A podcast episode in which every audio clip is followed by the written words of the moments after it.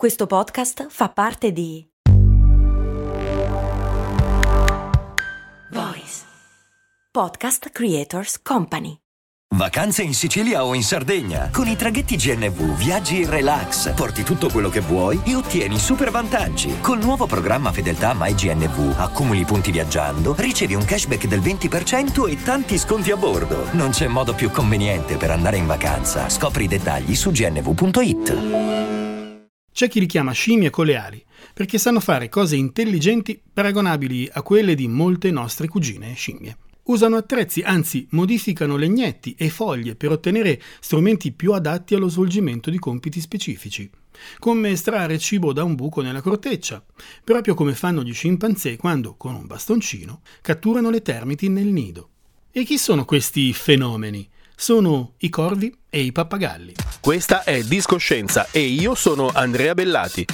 Cerco le notizie più curiose e interessanti sulle principali riviste scientifiche del mondo e poi le faccio girare qui, sul piatto, ogni settimana.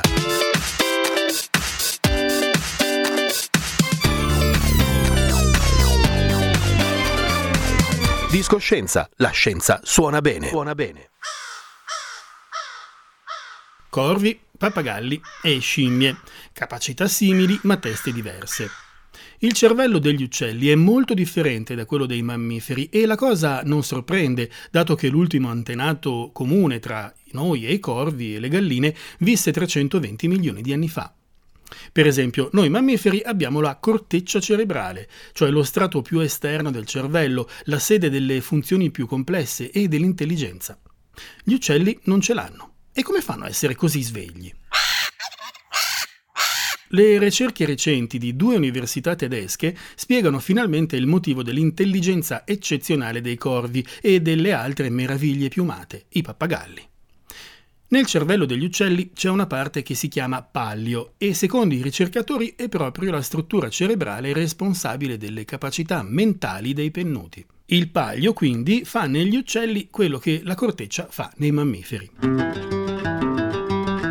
C'è un'altra differenza molto evidente tra il cervello mammifero e quello pennuto, le dimensioni che evidentemente non contano davvero perché a parità di prestazioni gli uccelli hanno cervelli piccoli se paragonati a quelli dei mammiferi, eppure funzionano benone. Come mai? Sappiamo che i neuroni sono le cellule del cervello che trasportano gli impulsi nervosi.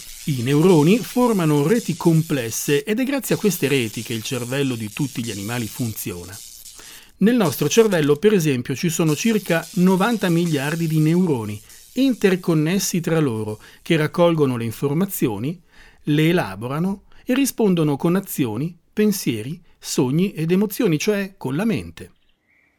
I neuroni degli uccelli sono più piccoli rispetto a quelli dei mammiferi, ma sono più fitti, quindi se il cervello di un corvo fosse grande come il nostro, il numero di neuroni sarebbe superiore, addirittura il doppio, Forse un corvo sarebbe addirittura più intelligente di noi. Perché gli uccelli hanno cervelli piccoli? L'evoluzione ha fornito loro cervelli piccoli ma potenti per rispondere all'esigenza di avere un corpo leggero adatto al volo. Un cervello piccolo con prestazioni sorprendenti che permette a questi animali di muoversi in tre dimensioni, non soltanto due come noi, avanti, indietro, destra, sinistra, loro hanno anche l'alto e il basso.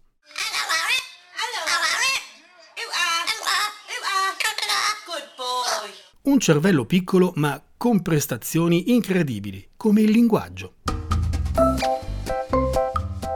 Sappiamo che i pappagalli sono abilissimi nell'imitazione dei suoni, addirittura delle parole umane. E non solo, uno studio sui pappagalli selvatici in Venezuela ha mostrato come nelle società dei parrocchetti verdi ognuno ha un nome proprio. Questi pappagallini vivono in comunità molto affollate e sono praticamente identici tra loro.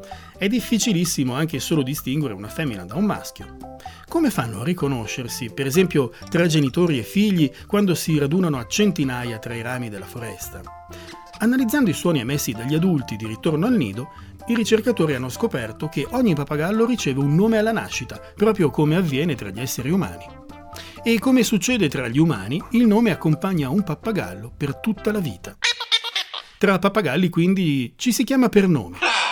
I ricercatori hanno scoperto anche che quando un pappagallo torna al nido, saluta la compagna o il compagno con parole specifiche e il partner risponde dandogli una specie di bentornato.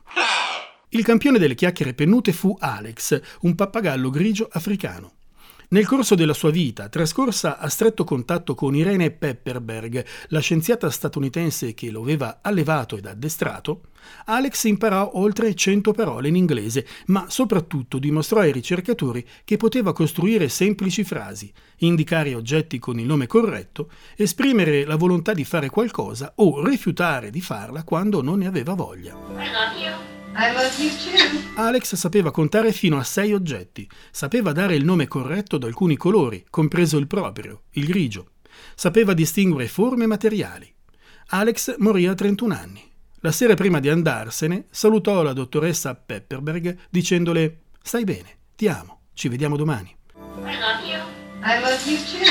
La prossima volta che vedremo una gallina, una cornacchia o un piccione, di sicuro proveremo un certo inquietante imbarazzo. Alcuni ricercatori hanno notato un comportamento sorprendente tra corvi e gazze. Questi animali strappano le punte che servono per allontanare i piccioni e le utilizzano per costruire i nidi. Cioè questi uccelli strappano, rimuovono le punte dagli edifici, facilitati dal fatto che sono tutte unite in strisce, e le utilizzano come materiale per la nidificazione. Le due specie, corvi e gazze, sembrano utilizzare le punte in modo diverso. Le gazze sistemano le punte rivolte verso l'esterno, a difesa dei predatori, mentre i corvi intrecciano le punte metalliche per rinforzare il supporto del nido.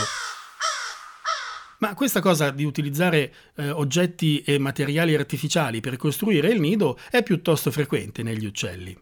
Insomma, sono parecchio intelligenti. E allora ci chiediamo, Dato che gli uccelli sono i diretti discendenti dei dinosauri, se i dinosauri non si fossero estinti 65 milioni di anni fa, oggi sulla Terra ci sarebbero dinosauri intelligenti? E questo podcast lo avrebbe fatto un dinosauro? Lasciamo aperta questa domanda per adesso e gracchiando vi do appuntamento per la settimana prossima. Discoscienza vi saluta. Ciao da Andrea Bellati. E adesso un bel caffè finito. Perché rischiare di rimanere senza caffè quando puoi abbonarti a Caffè Borbone? Prezzi vantaggiosi, costi di spedizione inclusi, tante possibilità di personalizzazione e l'abbonamento lo sospendi quando vuoi. Decidi tu la frequenza, la qualità, scegli tra le cialde e capsule compatibili e crea il tuo mix di gusti e miscele. Mai più senza caffè con l'abbonamento Caffè Borbone. Tutte le info su caffèborbone.com.